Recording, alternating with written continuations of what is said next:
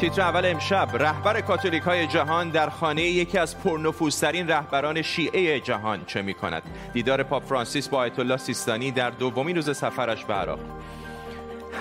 ها زیر ذره چطور هکرهای بینام و نشان در جنبش های سیاسی و اجتماعی نقش بازی می کنند و تکلیف خرس طلایی بهترین فیلم جشنواره فیلم برلین شروع شد. محمد رسولوف یکی از شش عضو هیئت داوری جشنواره از مصائب برگزاری آن می‌گوید. به تیتر اول خوش آمدید.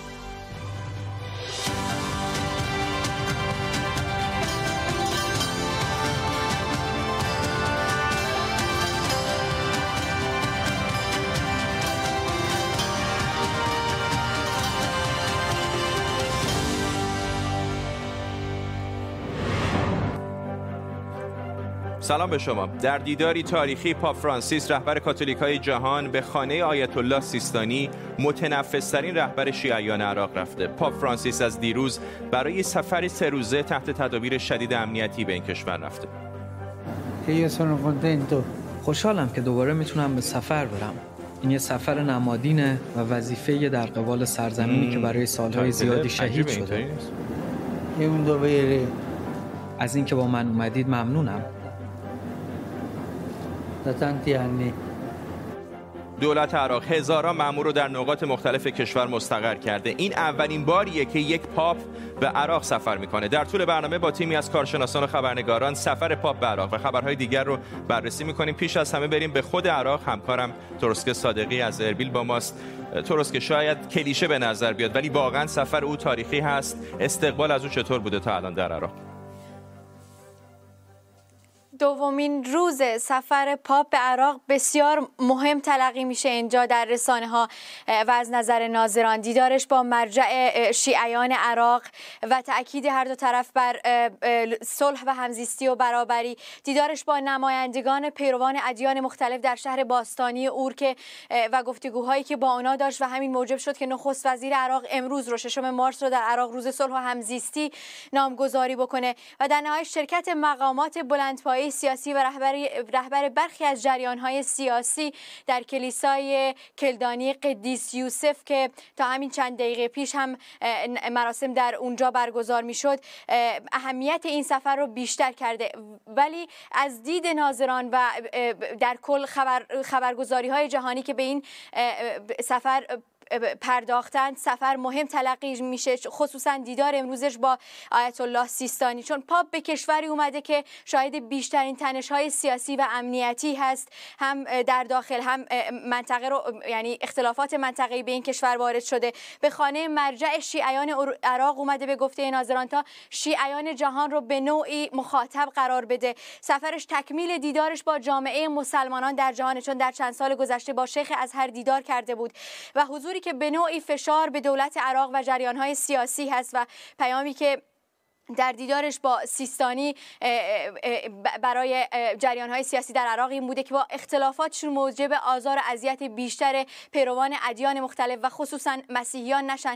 و اینکه این سفر می‌تونه مهم باشه از لحاظ اینکه تشویقی باشه برای مسیحیانی که مناطق خودشون رو تحت فشار گروه های افراطی ترک کردن تا به مناطق خودشون برگردن. ممنونم از تروسکه صادقی. خبرنگار ما در اربیل عراق مراسمی که تروسکه بهش اشاره می‌کرد همین دقایق پیش به پایان رسید. تصاویر زندهش رو هم در سمت راست تصویر می‌دیدید حین صحبت های تروسکه رهبر کاتولیک های جهان پاپ فرانسیس امروز در مراسمی در کنار آواره های شهر تاریخی اور در جنوب ناصری عراق گفت مذهب با تروریسم و خشونت بیگان است.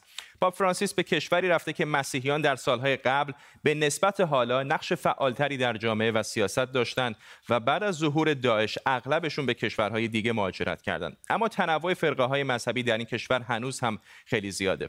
این اولین سفر خارجی پاپ از آذر سال 98 یعنی قبل از همهگیری کرونا تا الانه پاپ فرانسیس 84 سال پیش در آرژانتین به دنیا آمده.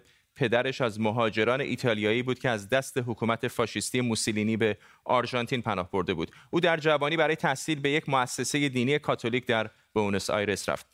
سال 1377 اسقف اعظم بونس آیرس شد. در دوران مدیریتش کشیشایی که برای کمک به مردم به مناطق محروم شهر می‌رفتن دو برابر شد.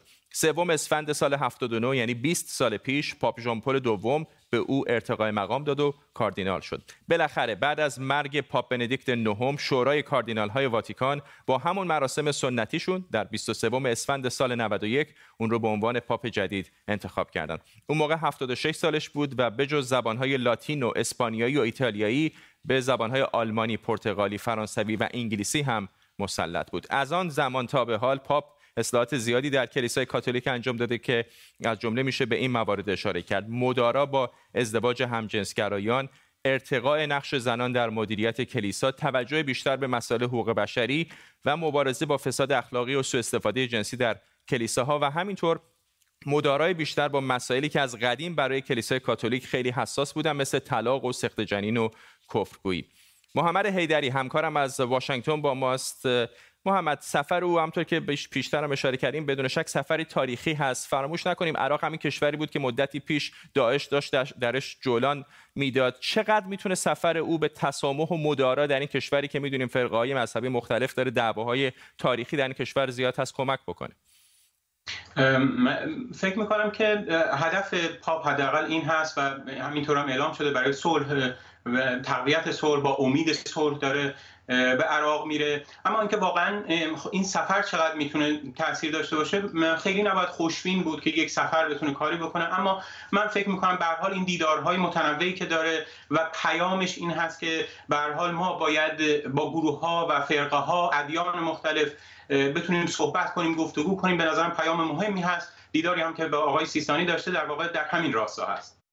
ممنونم از تو محمد حیدری همکارم از واشنگتن دی سی با ما.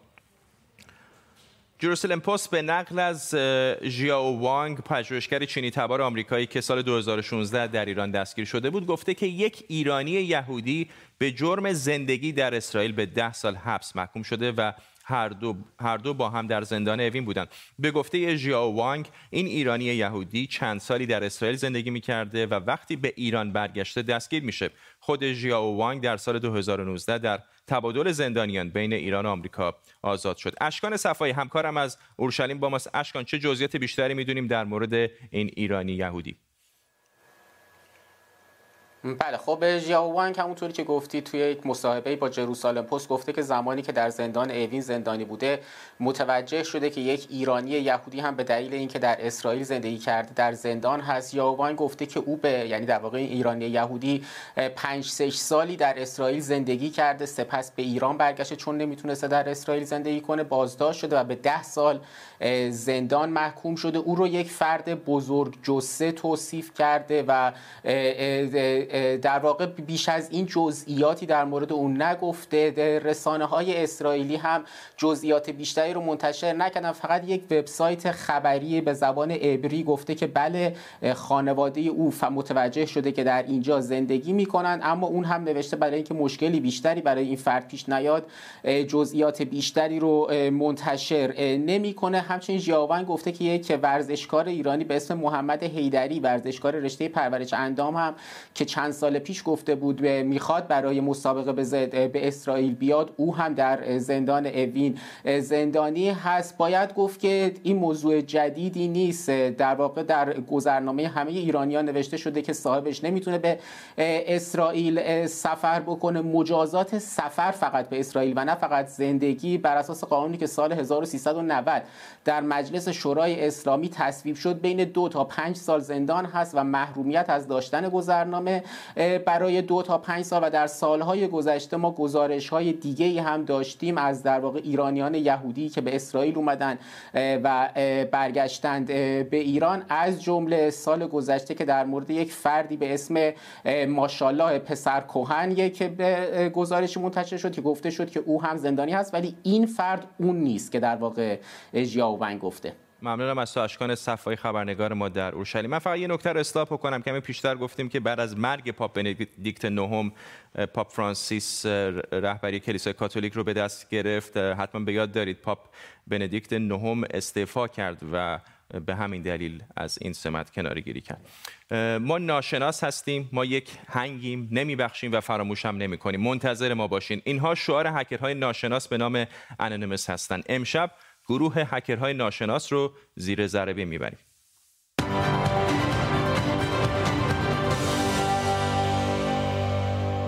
ظهر روز 22 بهمن سال 89 هکرهای موسوم به انانیموس به وبسایت علی خامنه ای حمله کردند. اعتراض دیجیتال موسوم به عملیات ایران که قرار بود سایت های حکومتی جمهوری اسلامی رو پایین بکشه. وبسایت علی خامنه ای و احمدی نژاد مورد هدف قرار گرفت. اما فعالیت های مشهورترین گروه هکتیویست یعنی انانیمس در ایران چطور کلید خورد سال 88 با ادامه تظاهرات خیابانی در اعتراض به انتخابات سال 88 جمهوری اسلامی دست به سانسور گسترده های مخالف خارجی و همینطور ایجاد اختشاش در خطهای تلفنی کرد هکرهای انانیمس هم دست به کار شدند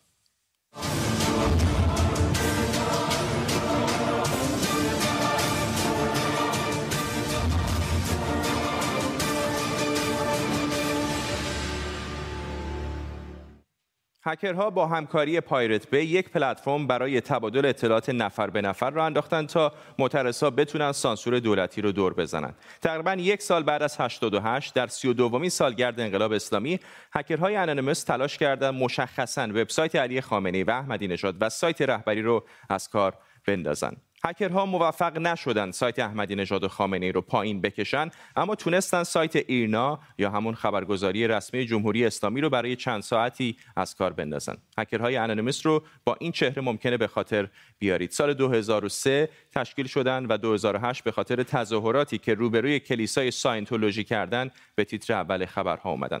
خودشون رو هکتیویست یعنی فعال سیاسی اجتماعی دیجیتال معرفی می‌کنن. صورتکی که به چهره دارن صورتک گای فوکسه که از فیلم وی فور ونتا هم گرفته.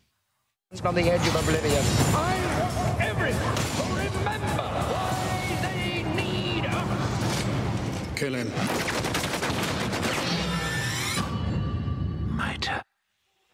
گای فوکس در واقع یک سرباز انگلیسی بود که می‌خواست با منفجر کردن پارلمان شاه جیمز اول رو ترور کنه. البته موفق نشد و اگر پنجم نوامبر توی لندن باشید آتشبازی که می‌بینید به خاطر جشن خونسا شدن همون نقش است. طرفداران هکتیویستا اونها رو به مبارزان آزادی و رابین هودهای دنیای دیجیتال تشبیه می‌کنن. این هم نشانشونه. دلیل بدون سر بودن لوگوشون اینه که گروه رهبری نداره. قبل از اینکه روش های معمول هک کردنشون رو بگیم اینا چند تا از مهمترین هکاشونه شاید آخرینش بعد از قتل جورج فلوید به دست پلیس مینیاپولیس آمریکا بود که میگن هکرهای انونیمس وبسایت مینیاپولیس رو از دسترس خارج کردن.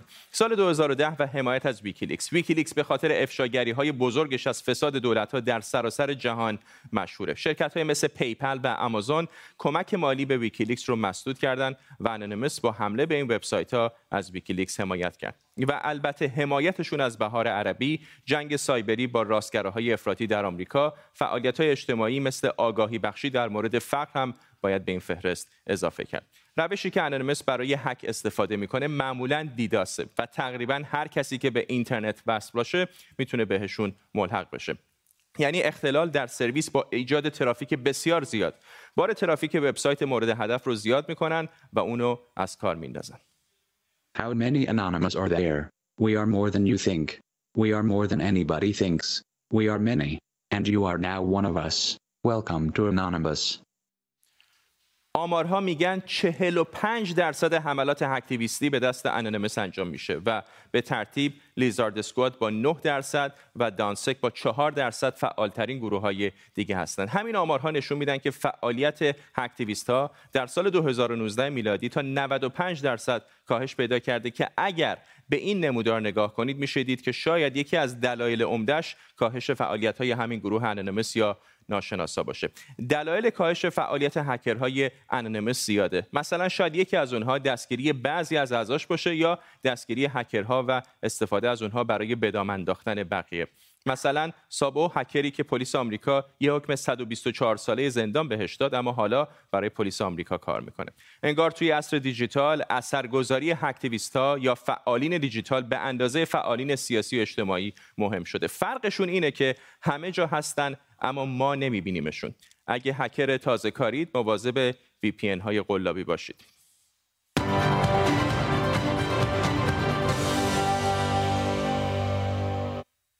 هادی محبوب تحلیلگر بازار رمز ارز یا ارز دیجیتال و بنیانگذار کوین ایران کارشناس بلاکچین و IT از سان فرانسیسکو با ماست.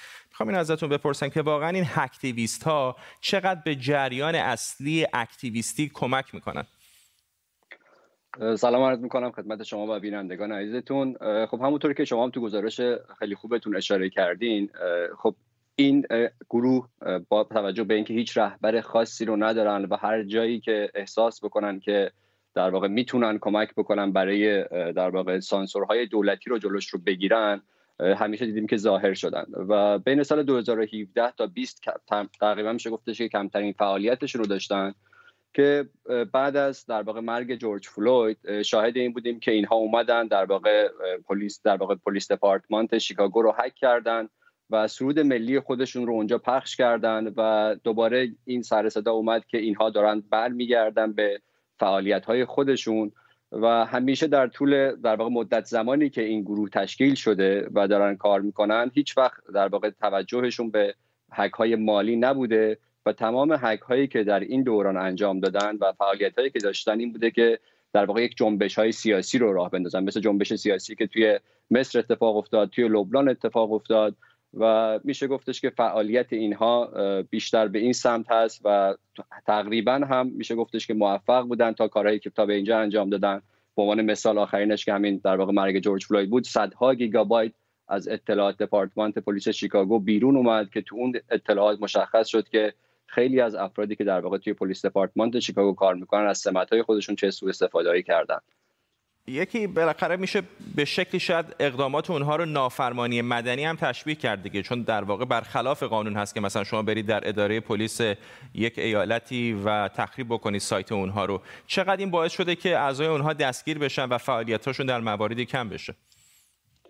خب به طب خیلی دیدیم که در واقع درسته در واقع در مقابل قانون وای میستن و کاری که می‌کنن از نظر قانونی کار غیر قانونی هست. ولی یک محبوبیت اجتماعی رو دارن که بعد از این حک پلیس دپارتمان شیکاگو و اینکه دوباره برگشتن دیدیم که شاهد این بودیم که در واقع سوشال مدیا هایی که توی توییتر مخصوصا منتصب به این گروه بود باعث شد که یک های میلیونی رو بگیره. و یک محبوبیت اجتماعی که این گروه پشت سر خودش داره در واقع تا به اینجا فعالیت اینها رو ادامه داره میده و هر کسی می‌تونه جزء این گروه باشه. حتی ما دیدیم که خیلی ها گفتن که مهاجرین به هر یعنی به صورت نام پرافیت بدون هیچ درآمدی تو این در واقع گروه فعالیت می‌کنن. ممنونم از شما هادی محبوب تحلیلگر بازار رمز ارز و کارشناس آیتی از سان فرانسیسکو با ما. برلین تا به حال در چنین روزهای جشنواره‌ای به این سوت و کوری به خودش ندیده بود. دیشب تکلیف خرس طلایی بهترین فیلم برلینانه روشن شد. فیلمی از رومانی به نام دردسرهای همبستری با پرن ابلهانه اما جایزه آخر بهار وقتی جشنواره به صورت واقعی برگزار بشه به دست برنده ها می‌رسه. محمد رسولوف کارگردان ایرانی که پارسال جایزه خرس طلایی جشنواره رو دریافت کرده بود یکی از شش عضو هیئت داوری جشنواره بود. آقای رسولوف در مصاحبه به ما گفته که امسال داوری جشنواره در بحبوحه بحران کرونا سخت و پر از چالش بوده. هر روز از طریق دیدارایی که به صورت آنلاین با اعضای داوری داشتیم تو زمانهای مختلف درباره فیلم ها با هم صحبت می‌کردیم. طبیعتا در شروع ما خیلی به جایزه فکر نمی کردیم فقط احساساتمون از فیلم های مختلف ما هم به اشتراک میذاشتیم. به طور طبیعی می‌تونم بگم خوشبختانه تجربه جالبی بود با پنج کارگردان برنده خرس طلایی دیگه مرتبا درباره فیلم های خیلی جسورانه ای که امسال توی بخش مسابقه بود صحبت کردیم و طبیعتا تحت تاثیر دیده همدیگه قرار گرفتیم و با به اشتراک گذاشتن نظراتمون تونستیم نگاه های متفاوتی از فیلم ها رو کنار هم قرار بدیم و نتیجه گیری کنیم. همکارم امید حبیبی نیا با ماست. امید تو خودت پارسال اونجا بودی برای ایران اینترنشنال گزارش می‌دادی. چه تفاوتی داره امسال جشنواره با پارسال؟ خب فرداد میشه گفتش که امسال در واقع یک عجیب ترین جشنواره و به نوعی حالا غم ترین جشنواره هم بود. برای اینکه ما اگه نگاه بکنیم به سالهای گذشته به خصوص سال گذشته که من خودم اونجا بودم ده ها هزار علاقمند و مشتاق سینما در اون جشنواره حضور داشتن. بلیط میخریدن می‌رفتن به جشنواره. دستن در کاران سینما بودن بازار سینما در واقع فعال بود. جلسات نقد و بررسی و فرم های مختلف بود. همچنین کنفرانس خبری هزاران سینماگر تلویزیونی سینماگر در واقع هزاران روزنامه نگار سینمایی از سراسر جهان در جشنواره حضور داشتن. و اگه در نظر بگیریم که 400 تا فیلم مثلا در آخرین جشنواره که 70 دورش بود در سال گذشته به نمایش درآمد. امسال تعداد فیلمایی که به نمایش درآمد خیلی کم بود. یعنی تعداد فیلمایی که به نمایش درآمد یه چیز در حدود 100 تا اینجورا بود که برای داوران مختلف بود. مثلا در بخش مسابقه تعداد فیلم خیلی کمتر بود در بخش مواجهه همطور در بخش های مختلف هم فیلم های اصولا به نمایش درآمد که فیلم های ارزان بودن و فیلم هایی بودن که در شرایط کرونایی ساخته شده بودن و خبری هم از نام های بزرگ در این جشنواره نبود. همونجور که می‌دونیم در واقع جشنواره قرار شده که جوایز رو در بهار بده. آخر بهار که حالا در اروپا به عنوان تابستون ذکر میشه ازش در آخر خرداد ما. ولی هنوز با توجه به این وضعیت واکسن و وضعیت شیوع کرونا هنوز هم معلوم نیست که آیا در اون جشنواره که قرار هست که در اون موقع برگزار بشه در آخر خرداد ما میشه که این جوایز برگزار جوایز رو بدن و جشنواره برگزار بشه؟ خیلی کوتاه در مورد خود جوایز هم بهمون بگو. جایزه اصلی به یه فیلم در واقع مصاحب همبستری یا پرن ابلهانه از رومانیا رسید که در مورد وایرال شدن یا دست به دست شدن ویدیوی سکس یک زن معلم با همسرشه که یک در واقع تعارض رو به وجود میاره از نظر ارزش های اخلاقی و همون چیزایی که حالا شاید در جامعه خودمون هم ما یه جوری شاهدش هستیم و در واقع یه جوری به این شرایط کرونا و شرایط ارزش های اخلاقی که در حال جوامعی که وجود دارن که این مسائل یک کمی براشون تابو هست در واقع تنه می‌زنه و توجه خیلی از منتقدان رو هم به خودش جلب کرده. البته میشه گفتش که این فیلم هم از اون فیلمهایی بوده که شاید جزء مثلا آثاری بوده که با بودجه خیلی محدود ساخته شده و یکی از معدود موفقیت های سینمای رومانی در این سالها و به خصوص جشنواره برلین بوده. ممنونم از تو. امید حبیبی همکارم. اروپا در حالی زمستون رو پشت سر می‌ذاره که در بعضی از کشورها تعداد مبتلایان کرونا چنان کاهش پیدا نکرده. با وجود تایید چند واکسن به غیر از اینجا در بریتانیا اکثر کشورهای اروپایی هنوز نتونستن به مقدار کافی واکسن بخرن. در حالی که دعوا سر پیشخرید واکسن ادامه داره سازمان بهداشت جهانی از لغو حق مالکیت معنوی واکسن ها برای امکان تولید اونها در همه کشورهای جهان پشتیبانی کرده. این نقشه پیشرفت واکسیناسیون کرونا در اروپا است همونطور که می‌بینید بریتانیا یک سوم جمعیتش یعنی حدود 34 درصد رو برای دوز اول دست کم تا اینجای کار واکسینه کرده. در بقیه اروپا کشورهایی که تا به حال بیشترین واکسن رو زدن اینها هستند ترکیه آلمان و روسیه. یک دلیل کندی واکسیناسیون در بیشتر کشورهای اروپایی به جز روسیه که خودش تولید کننده واکسن بوده اینه که بریتانیا و آمریکا واکسن های فایزر و آسترازنیکا رو پیش خرید کرده بودند حالا ببینیم در هر کشوری چه گروههایی در اولویت واکسیناسیون قرار گرفتند مسئولان دولتی در این چهار کشور اول از همه واکسن رو به خودشون زدن. در این کشورها هم به سالمندان زدن و در بقیه کشورها اول کارکنان بیمارستان ها و بخش بهداشت و درمان هرچند نمودار ما خیلی ریس هست و مطمئن نیستم که بتونید همه رو به درستی ببینید. ماهان قفاری محقق همگیر شناسی و تکامل ویروس از دانشگاه آکسفورد با ماست. آقای قفاری الان یک بحث جدی وجود داره که آقا وسط این پندمیک وسط این بحران چرا شرکت های داروسازی فرمول این واکسن ها رو به صورت عمومی منتشر نمی‌کنن که همه کشورها بتونن ازش استفاده کنن؟ سوال بسیار خوبیه و نگرانی سازمان بهداشت جهانی هم در واقع همین هست که اگر ما به سرعت یک گام موثری در زمینه تولید انبوه واکسن برنداریم در واقع یک حالت جنگ های قبیله پیش خواهد اومد بین کشورهای مختلف. یکی سریعتر بتونه دوز بیشتر از واکسن خریداری بکنه. مشخصا که یک شرکتی که خب خیلی ازش نام برده میشه که یک گام مثبتی رو برداشت در واقع شرکت آسترازنیکا بود که با همکاری دانشگاه آکسفورد اومدن در واقع اون پتنت ساخت واکسن در واقع اون کد پروتکل بیولوژیکی ساخت واکسن رو به صورت عمومی در اختیار گذاشتن و در طول این پندمی به عنوان یک نان پرافیت هستن یعنی بهره مالی نمی‌گیرن. این همین جهت بود که الان شرکتی در هند یا شرکتی در کره جنوبی دارن همین واکسن رو با نام انحصاری خودشون تولید می‌کنن و توضیح می‌کنن. اما مسئله اینجاست که مثلا شرکتی مثل فایزر یا مدرنا در واقع حاضر نشدن این کار رو بکنن و قراردادهای مشترکی بین کشورهای مثلا به اسرائیل بستن یا با اتحادیه اروپا به صورت مجزا. و این باعث شده که این تاخیرهایی که پیش میاره در توزیع عمومی واکسن طوری بشه که همونطور که گفتم کشورها شاید به صورت خودمختار بخوان عمل بکنن در خرید واکسن. و این نگرانی رو برای سازمان بهداشت جهانی دوچندان می‌کنه. چون اگر بخوایم ما توزیع عادلانه عمومی داشته باشیم نیاز به یک مدیریت نظارت کلی هم روی اونها هست. اگر کشورها بخوان جداگونه هر کدوم در واقع خرید و فروشی رو انجام بدن عملا نمی‌تونه تحت یک چتر نظارت عمومی قرار بگیره و باز دوباره تاخیر بیشتر و بیشتر می‌ذاره به اینکه به این پندمی ما بتونیم عملا پایان بدیم. خیلی کوتاه اگر بفرمایید بنابراین این فرمول آسترازنیکا رو هر کشوری می‌تونه ازش استفاده کنه.